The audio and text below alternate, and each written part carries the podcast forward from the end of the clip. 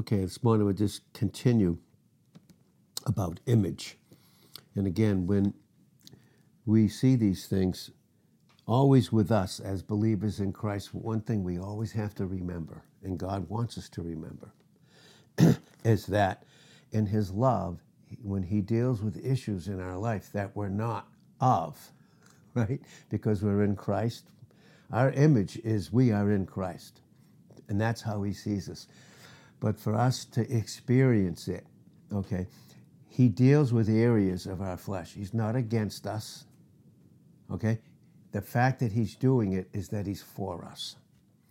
Okay, and he's dealing with these areas of our life. Like some of us may sense that it just seems like all this stuff is like, and we can think that maybe God's against us or the speaker is against us, or in some sense, they're not loving us, and it seems like they're against us. Listen, honestly, God is for us because he gave us his son.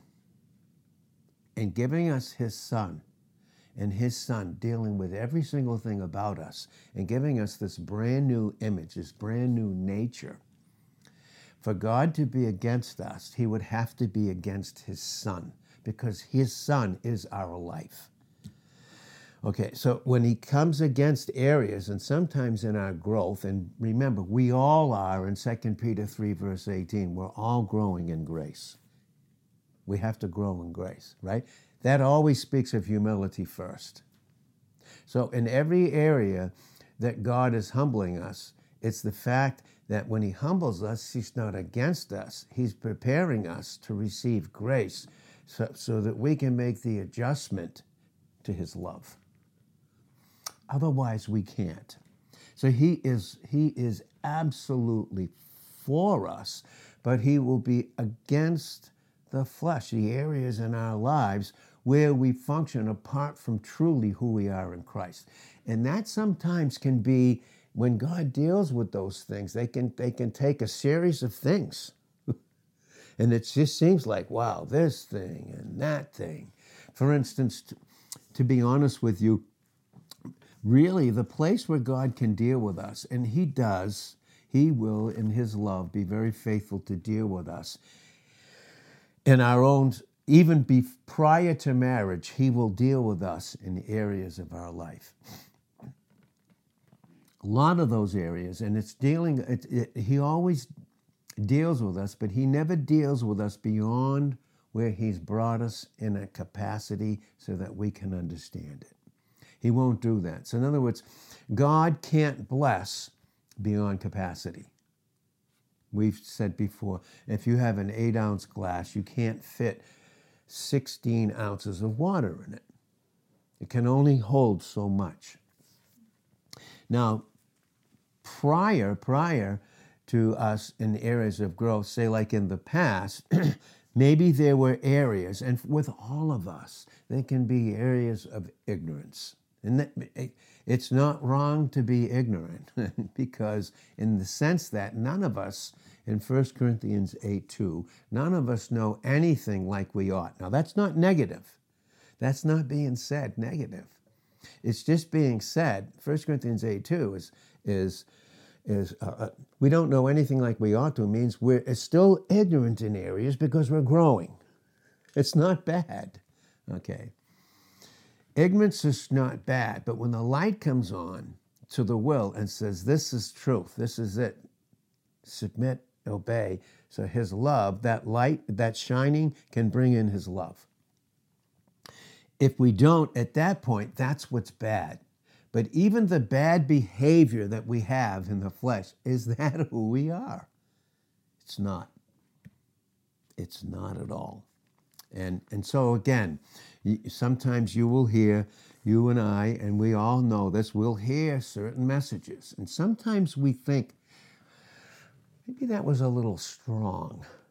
You know, like maybe it seemed like, even for instance, like yesterday, did that seem kind of strong? okay, and sometimes we think, if we think ignorantly or think apart from God or think beyond our capacity, we can think that that was seem like that was said very hard against certain people.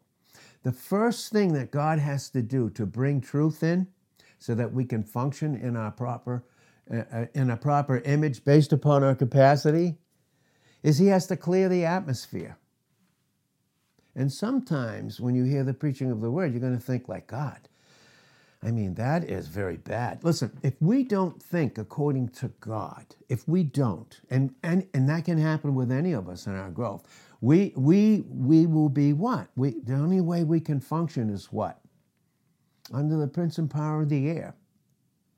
It's the only way we can.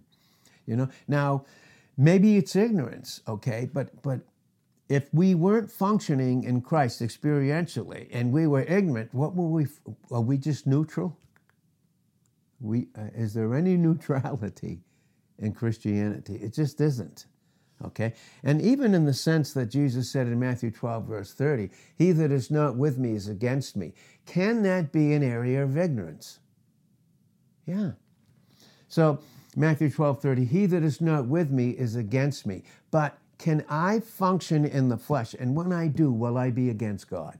Even ignorantly or rebelliously, it's one of those two. But is He against me? He's not. He's not, you know, any more than you would be. Uh, some of us have children. Those of us that don't, we have pets. You love those pets, but you're going to be firm with them in certain areas, aren't you? Does it mean you don't love them? See, the whole principle of, of love is, and we, we can't determine who God is. He has to determine who He is because God is love. And we can't determine that. We have no way of doing that. So, for instance, maybe in the past, was there growth? Yes. But were there still areas of ignorance that we didn't even know about till the light came on? We're like, oh, wow. Okay. And then the light came on of, of the word. We took that in. And then we go and start functioning in life. And then the flesh comes in and then we go, oh, God, wait a minute, there, there's the light. That's just proper image. That's just God giving us and revealing to us. And that's what light is. So in 1 John 1 7, and it goes from fellowship too.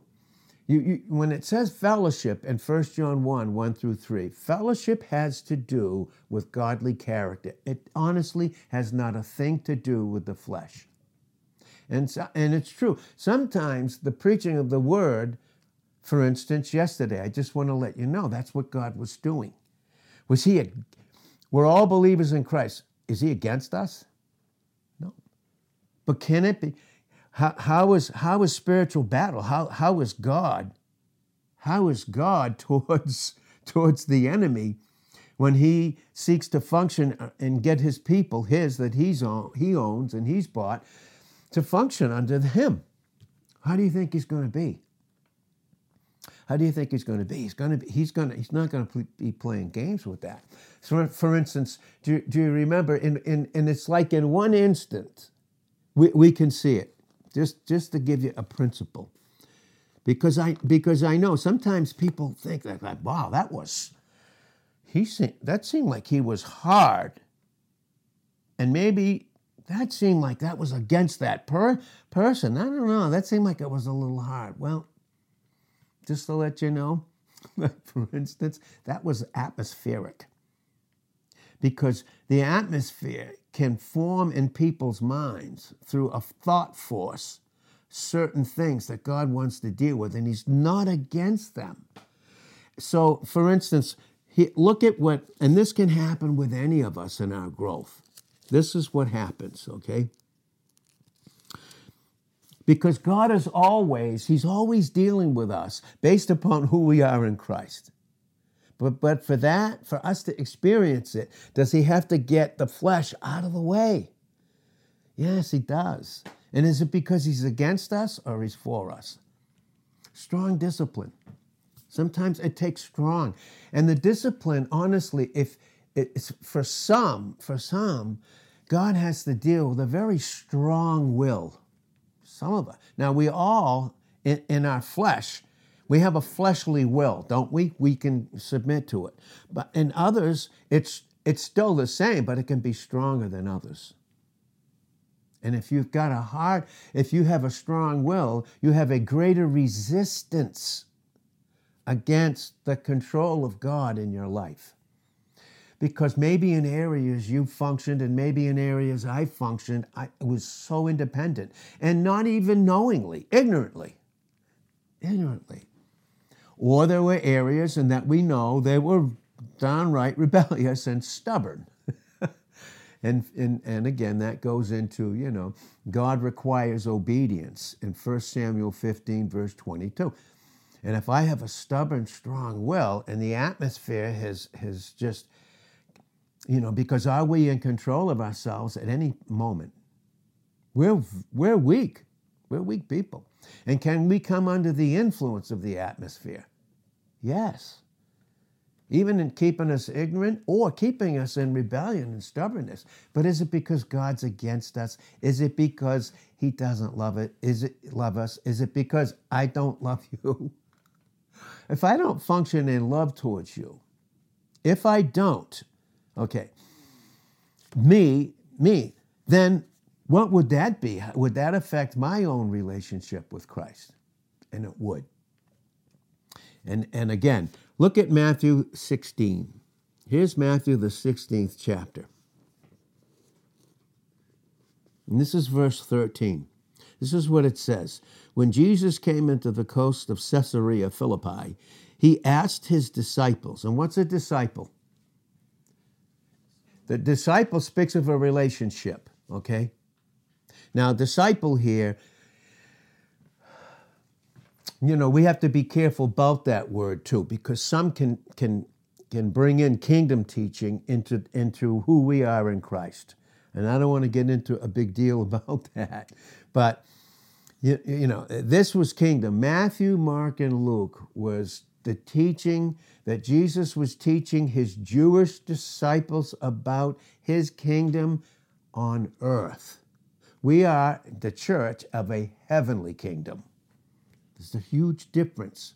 And, and seriously, in the atmosphere in people's lives, those that are Christ, there's that battle going on right now. Constantly. No, that's not. There's no, no such thing as a rapture. There's no such thing. Uh, we're all, the Bible's all one thing. This stuff is going on. This is things that, that you know, in, in the course of my day and sometimes the week that I'm dealing with with people because they get caught up in, in, in, these things, just like I was caught up in things that I was ignorant of and had to grow in. And uh, but the fact of the matter is, okay, is that a disciple disciple does speak of a relationship, okay? That's a relationship with Christ, who's going to rule and reign with the Jews on millennial reign. Okay? We have a much more intimate relationship with, with, with Christ. There's no question about it because we're married to him. In no place in the synoptics, Matthew, Mark, and Luke, and even in parts in John, do you ever see the Jews married to Jesus Christ. He is their prophet, king, right? And priest and their, their Messiah. The only place you see marriage, okay, with Christ is us. Now, the Jews, they will be, in this sense, married to God the Father, but it won't be intimacy like we have. But still, here, disciple speaks of a relationship. Okay? And this is how we relate to each other, even in this, in the type, in a local assembly. So a discipleship is what? What is, what is a disciple? What's the Greek word? The Greek word is mathetes. It means a learner. Okay? Now, if you have a learner, what must you have if you're going to learn? A teacher. That's why he was called rabbi. That's when Mary met him at the tomb, finally knew who he was. And in, in, in John, the 20th chapter, and in verses uh, uh, 18, 19, 20, she said, in 16, 17, she, when she recognized him, she said, Rabboni, my master, my teacher. Basically, she was saying, my all, right? So we come in the church, okay, and we have a much more intimate relationship, but we're learners. Why? Can I function in ignorance because I just don't know? Because there's certain thoughts that have to come out to put God's thoughts in there.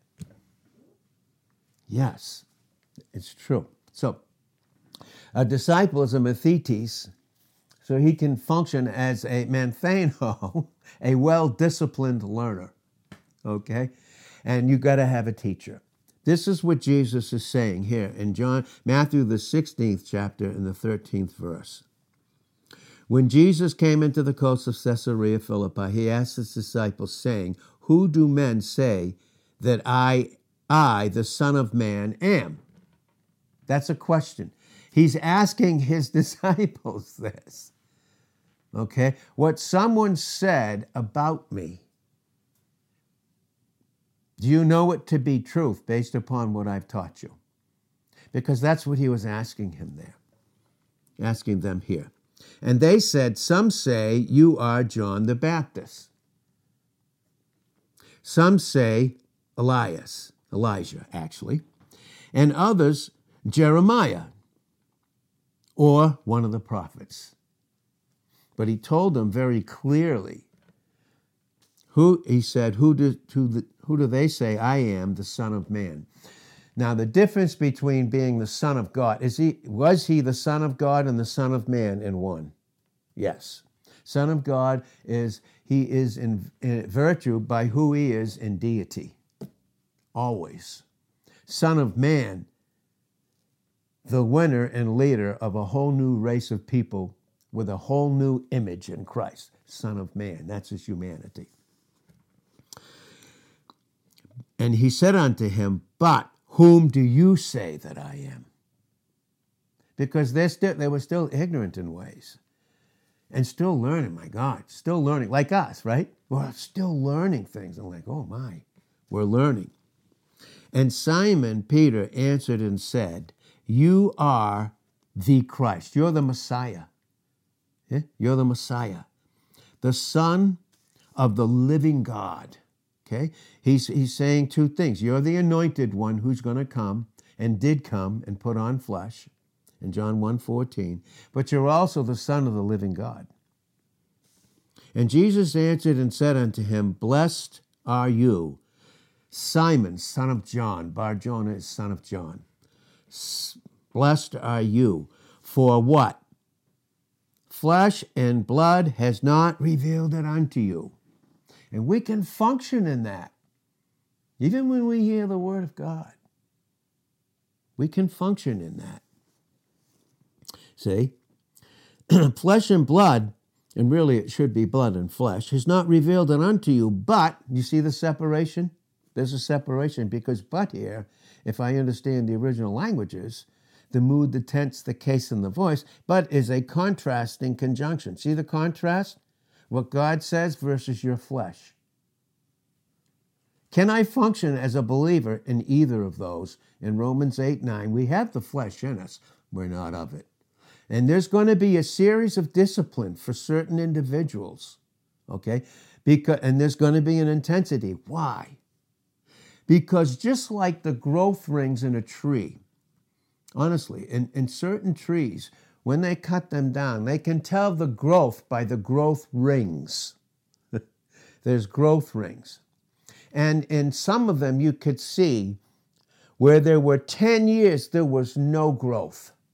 You just, you're just a, you know, for instance, you're just a Christian. You, you know, you're just functioning in the way you think you should, but are you functioning? And in those areas, if it's not a proper image, in Christ, because I haven't grown yet into what is really who I am in Christ, and Christ in me, will I function either in ignorance or rebellion? Well, that's what we'll do in the flesh. Both of those. That's what we'll do. And there can be 10 years of no growth. But then in two weeks, in two weeks' time, there's woody fiber that will equal those 10 years. What is God doing in us? What is he doing in individuals here? And I see it. I'm just, I see it because I've seen it in my life. But as an under shepherd, I can see what he's doing in people's lives here. Not that I'm some spiritual superman, but I can see it and discern it. And what you think may be that God is against you and not loving you, or that I am against you and not loving you, is God making up because he so loves you and wants to redeem the time in Ephesians 5:16 where there are, where there are areas of ignorance and rebellion. Come on. Just, you know, just think about it. Just just think about our growth.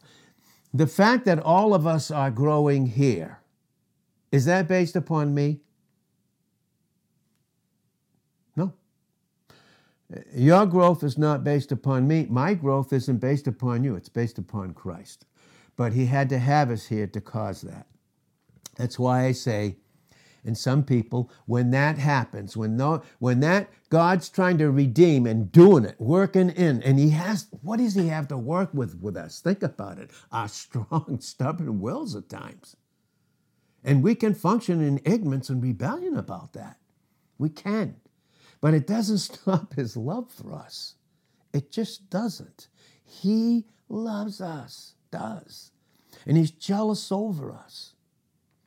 And he wants us, with the jealousy of his love, to be consumed by it. But he does it. He drives out, in Deuteronomy 7, verse 22, he drives out the enemies little at a time.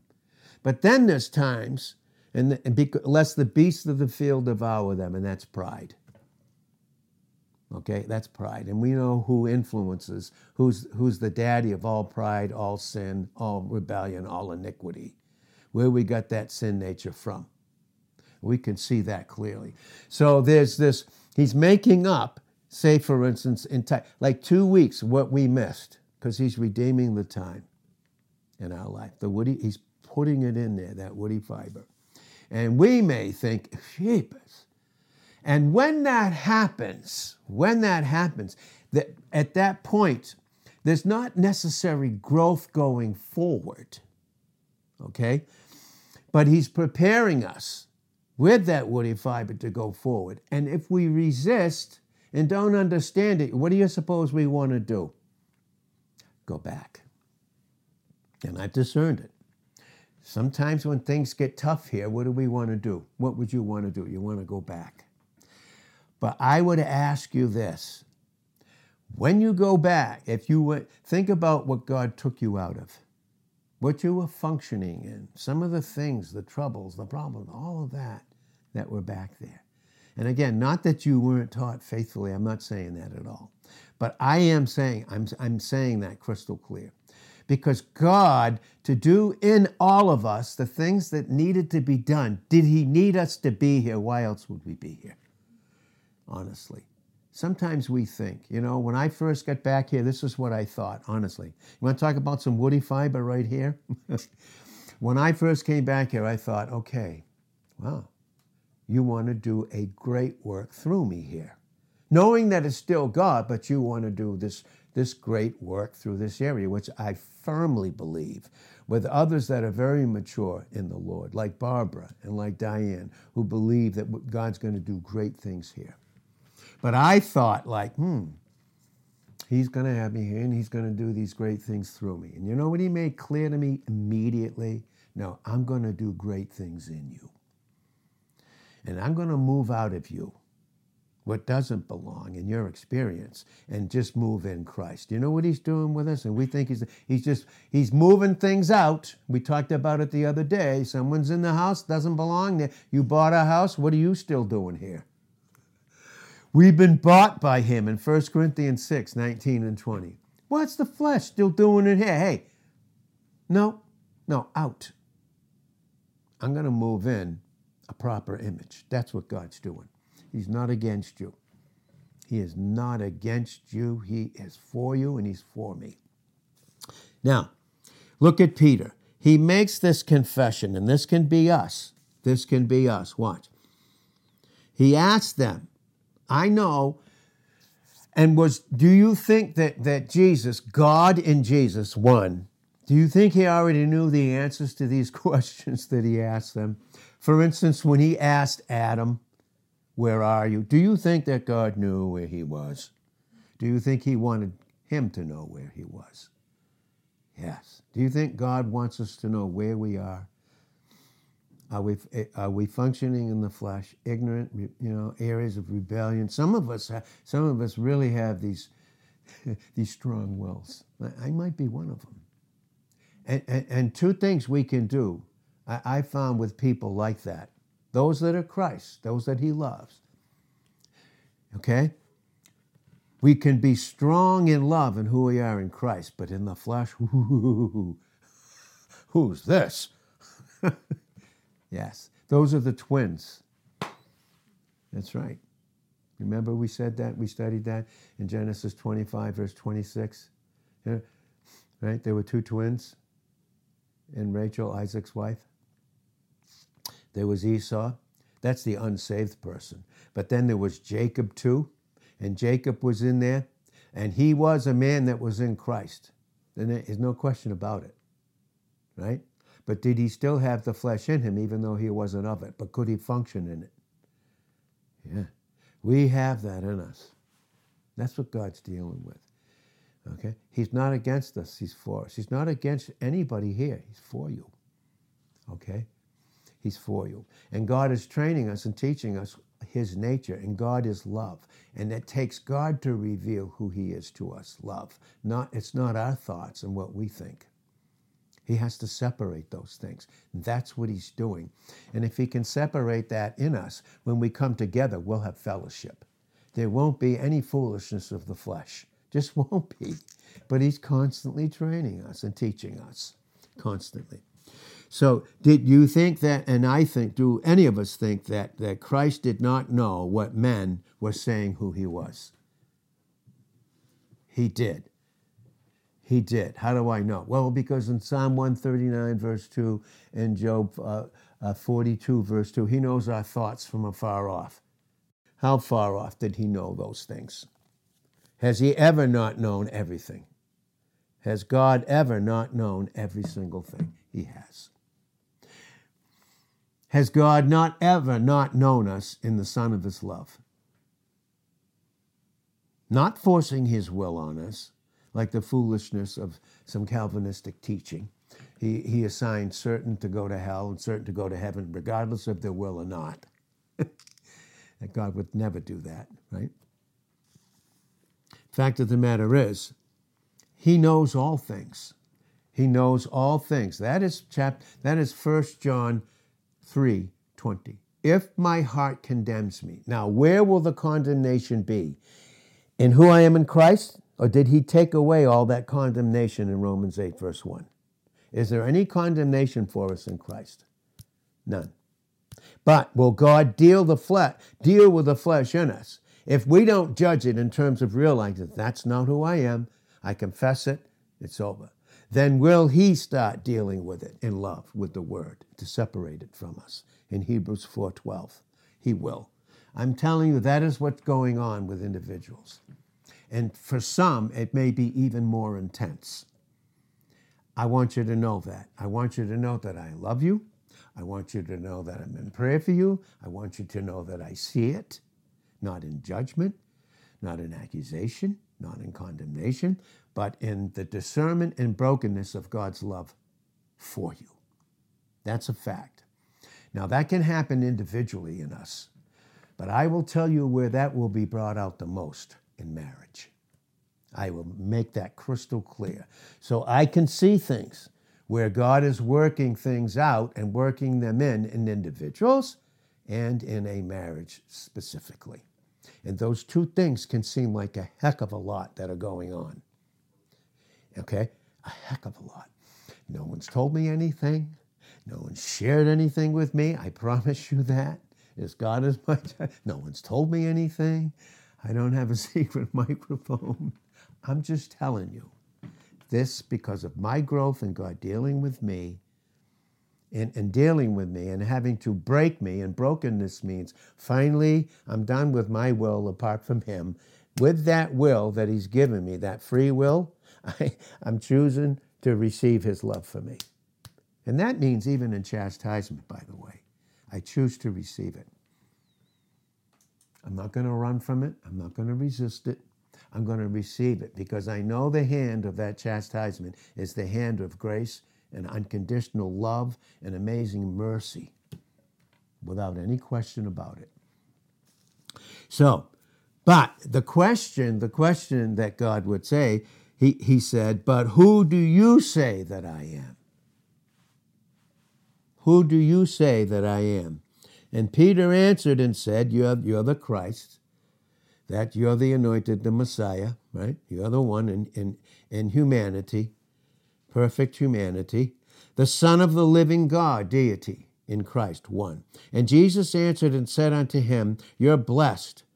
You're blessed, uh, Simon, the son of John, for blood and flesh is not revealed unto you, but my Father which is in heaven. For God to reveal things in us, he has to separate us from the flesh. The blood, that old Adamic life, the nature that was passed on through the 23 reproductive chromosome genes of the male sperm from the blood. and that's where we got our these old sin natures. He's got to separate that. He's separating how we think about him apart from him. Because I don't know who I am apart from a proper image in Christ. So he said, but that's the separation. But, but, contrast, flesh, ignorance, flesh, rebellion. You don't believe it. Watch this. Now, is Peter, on, is Peter born again? Well, he's an apostle here right now, isn't he? He's born again, isn't he? Right? Look what it says.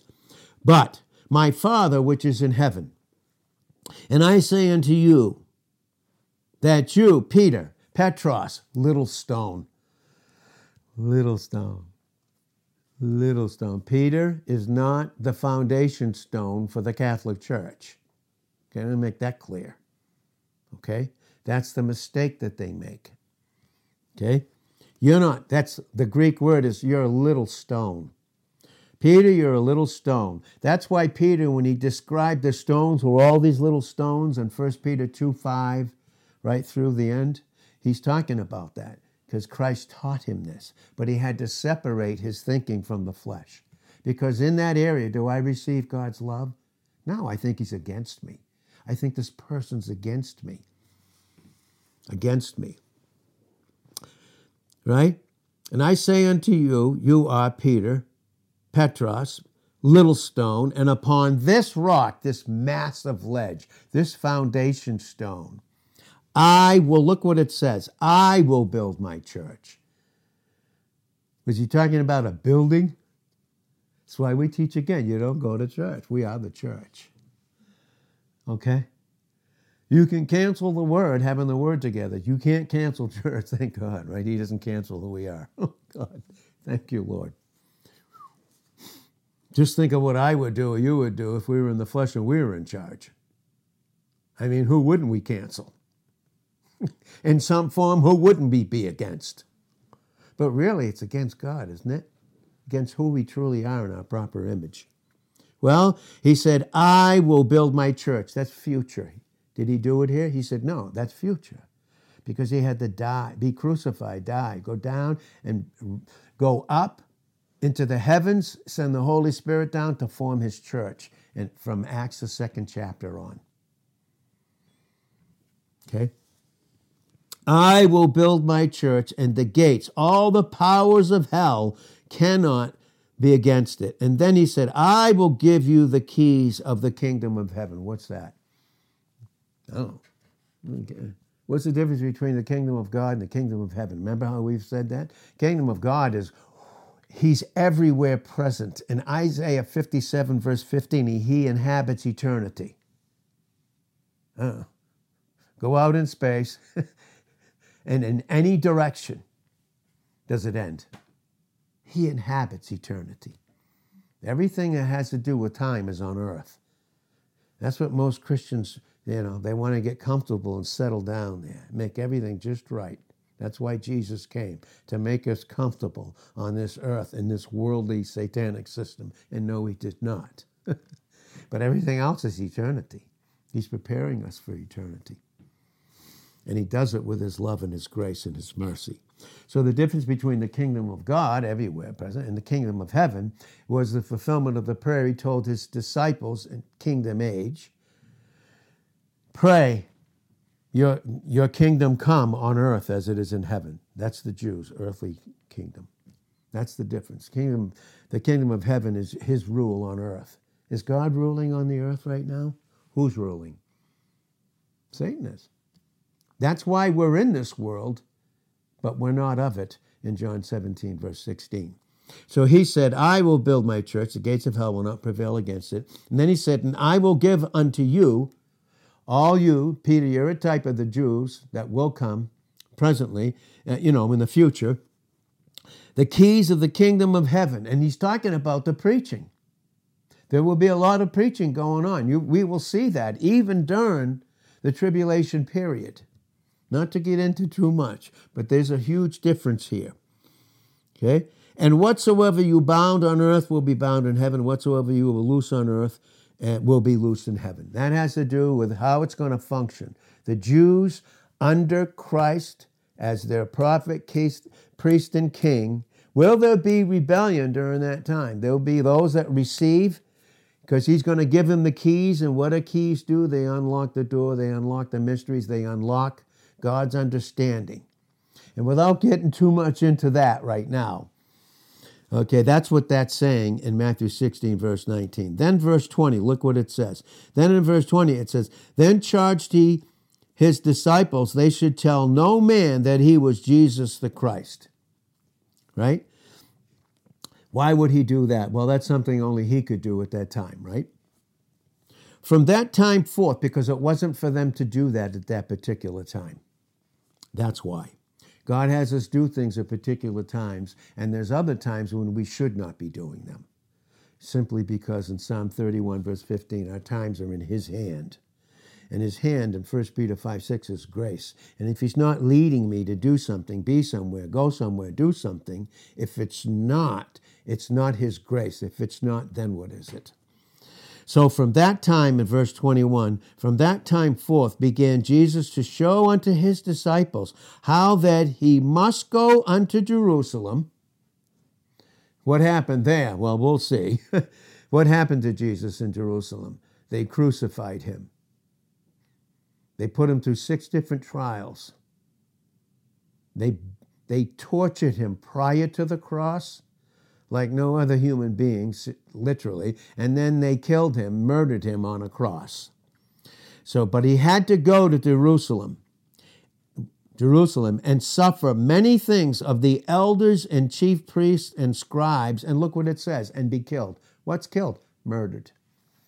They were murdering him, but what was God doing? showing his love, revealing his love through the death of Jesus Christ. And look, and be raised again the third days. Then look at what look at what happened. And can we do this in the flesh? Come on. Then Peter took him and began to rebuke him. You gave me this teaching. You told me something about the excuse me? No. I thought that was too hard. I didn't think that was appropriate. Yeah, well, hmm? what position are you in? What place do you occupy? Do you know? I thought that was a little rough. I thought that was a little hard. I, you know, I don't understand that. Maybe I don't even like that. Then Peter took him and began to rebuke him. Have you and I ever rebuked God? How do we do that? We resist him. We counsel him with doubt, with anger. Seriously, when all he's trying to do is love us. But we think we understand what love is, but we're ignorant. We have to learn. And we learn what love is even in discipline loving chastisement, loving discipline, so that we can go forward. If he doesn't discipline us, we're not going forward. We're just not. None of us are. He that is not with me is against me in Matthew 12 30, and he that gathers not scatters abroad. Could that be thoughts? Random thoughts of the flesh? No aim, no direction. What am I what am I doing here? Has anybody asked that? What am I doing here? You're doing here exactly what only God can do in you. You're not doing you're receiving, just like me. Then Peter took him and began to rebuke him, saying, Be it far from you, Lord, this will not be unto you. Basically, all he was saying in ignorance is, Listen, uh uh-uh. uh, you are not going to tell me what to do. I heard that. Who does he think he is? well, how about a flea? how about a piece of dust, just like the rest of us? Wheat, pearl, yeah. Okay? Be it far from you, Lord. This will not be unto you, because I know, with based upon what you've given me, what I should do with it. And what you gave me, which I didn't have, now I'm going to use that and control you and tell you what to do. Does that sound like the flesh in any of us? God, it's frightening. But he turned.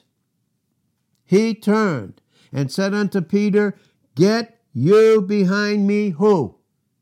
Who daddies the flesh? Who's causing the resistance in the flesh? The confusion, the lack of understanding. Doesn't, doesn't seem like this person loves me. I'm going to tell you, this is where it's coming from.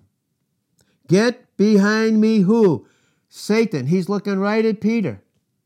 God can look right at us and say, and that's what part of what was going on yesterday to clear the atmosphere for people's thinking seriously, to prepare them to receive. Because we wrestle what? Do we wrestle against blood and flesh in Ephesians 6:12? No. There's a battle going on sometimes that we're, we're in our capacity very ignorant of. Or we can be very rebellious about it. Very rebellious any of us, but that's in the flesh, right? God requires in first, uh, 1 Samuel 15, 22, he doesn't require sacrifice. He requires obedience. Okay? Obedience is the reality of a proper function and a proper image. I can do a lot of. Listen, read 1 Corinthians 13. I can do, give all my goods to feed the poor. I can, as a Christian, function and think like I'm being good like there's goodness in me and I'm going to be good and bless someone with a gift or do something, right? Can that be in the flesh? Well, read 1 Corinthians 13. I'm not saying that when we do good things here, I'm not, again, okay, I want to make that clear. Everything's for us, not against us. But can I can give my body to be burned? There's some of those. I, I saw.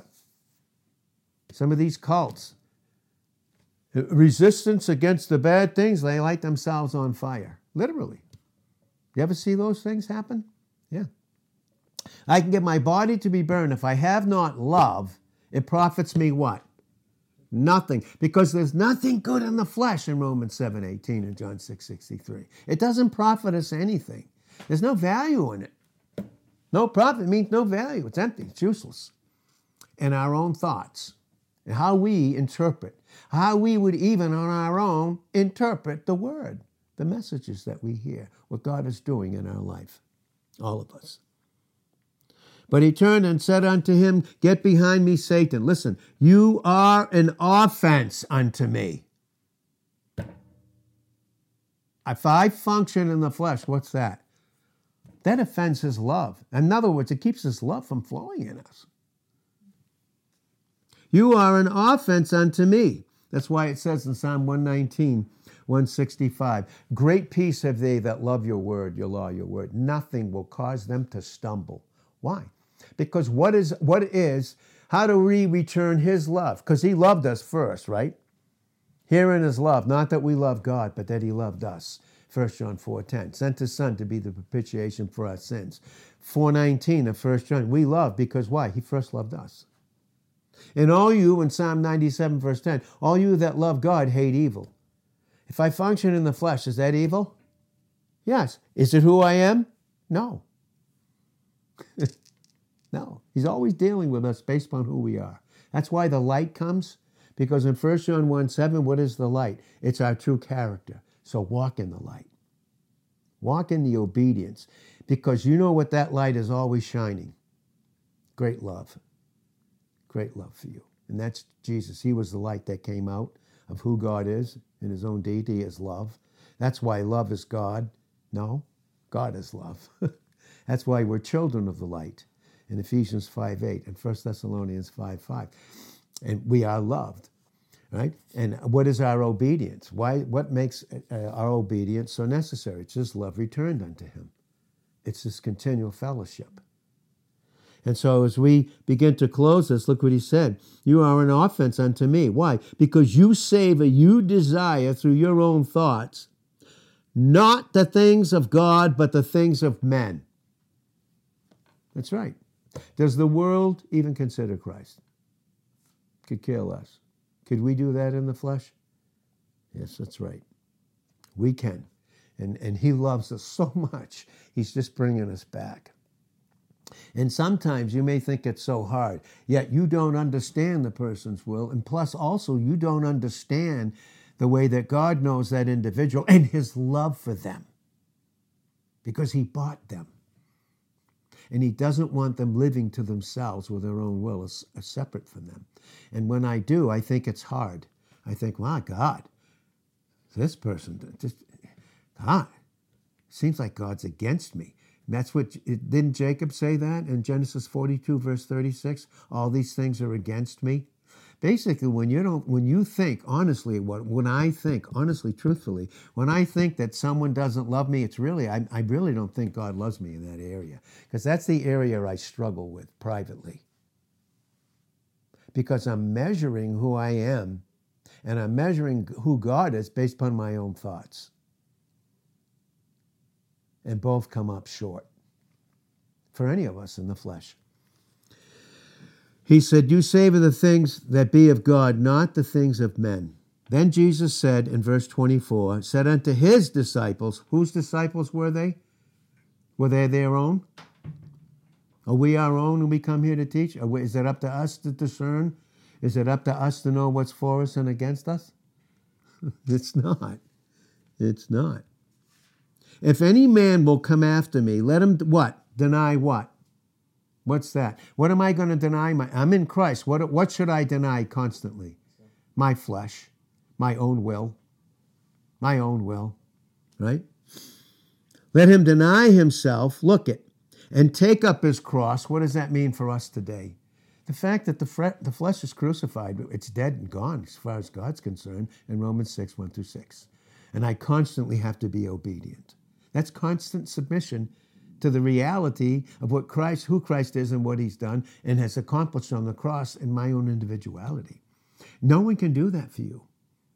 That's Galatians 6, verse, verse 14. God forbid that I should glory. Where will we glory? In the flesh, in our own understanding. What we think this person is, that one is, this one is, and that one is. And if I think this person's against me, well, I'm going to withdraw you know, and then I'm going to get around others that I think are for me. Okay. Well, maybe the others that you're gathering around, God is using an individual to teach them so that they could even gather around you properly. Because, of course, we're all vessels that, that Christ pours his life into. So if any man will come after me, let him deny himself, take up his cross, and what? Follow me. Does that speak of an obedient will? Submitted will does. For whosoever will save his life, keep it for himself. No. No, I'm going to pick who I want to be with. No. Because I think th- these people love me, and this one doesn't understand me, and this one doesn't. Got news for you. That's ignorance. I, I honestly think so. When people, for instance, when people don't think that I love them, I don't think it's I don't think it's rebellion, but it's just ignorance. It is, it's ignorance. And if you don't, and I don't deal with ignorance in us, the only thing it can lead to is rebellion. Because if I think someone's against me, sooner or later, if I don't make that adjustment, right, uh, through grace, through humility, then I'm going to fight that person inwardly with my thoughts. Hmm, hmm, hmm. right? Do, can we all do that? Have we all done that? And God has to separate us from that. And He does that with His love. For whosoever will save his life will lose it, save it to himself. But whosoever will lose his life, what, what did we lose, thank God? That fleshly living, that unsubmitted will. Love comes in and I resist it because maybe I'm ignorant, I don't understand it. I don't understand this particular, I don't, why is this person doing this? Why? Listen, that's why it's so necessary as we close. This is why it's so necessary that when we come, we need to be so prepared to hear the word of God. Because a lot of it has to do, a lot of us coming and being in a proper place to receive is we haven't dealt with our own thought lives in certain areas where it's our own thoughts and we're struggling. We come here. And does that get in the way of us receiving? It does. This is what makes this so very necessary when we come to hear the word of God. This is First Thessalonians chapter 2. Verse 11 it says, "As you know how we exhorted, right? That's really edified. And sometimes that edification can be strong, but it's strong love coming against a strong will of resistance. As you know, we, how we exhorted to do what? To comfort. comfort. There's no comfort in resistance. There's no comfort in an unsubmitted will. And charged every one of you as a father, as a father, God the Father, and we have spiritual fathers, as a father does his children, that you would walk worthy of God. In other words, that you would walk worthy of the value that Christ is in you and you in him. There's no other value that you would walk worthy of God who has called you unto his kingdom. He's ruling and reigning over you with his love and glory, experiencing not only Christ's glory, but the fact that he in you is the measure of your glory in Colossians 1, verse 27, where he's leading you. Now listen, for this cause, whose cause? Who is cause? That's God. For this cause also thank we God without ceasing why? Here's the cause of him being thankful to God. This is Paul saying, I'm thankful to you, God, for this very reason. What was the reason? That when you, as individuals, receive the word of God, which you heard of us, you received it not as the word of men. I'm not receiving that. That's against me. I don't understand that. Okay, again, this is pinpoint. I just want to make it very in love. This is very, very clear. That when you received it, you received it not as the word of men, but as it is in truth, the word of God, which effectually has a proper effect in your experience, working in you that believe, that don't resist Him, that don't function as an unbeliever. Can I function as an unbeliever like I'm not even saved? Yeah, in the flesh. Is that my proper image? My proper image. Is that your proper image? God is dealing with all of us in His love. There is no question about it. He loves every single one of us. And the only thing He's rejecting in us is the area of the flesh in us that rejects His love from flowing in. And that's it. Amen? Amen. So, Father, thank you. Uh, for the preciseness of your word, the preciseness of your counsel, the preciseness of your love. Thank you, Lord, in Jesus' name. Amen.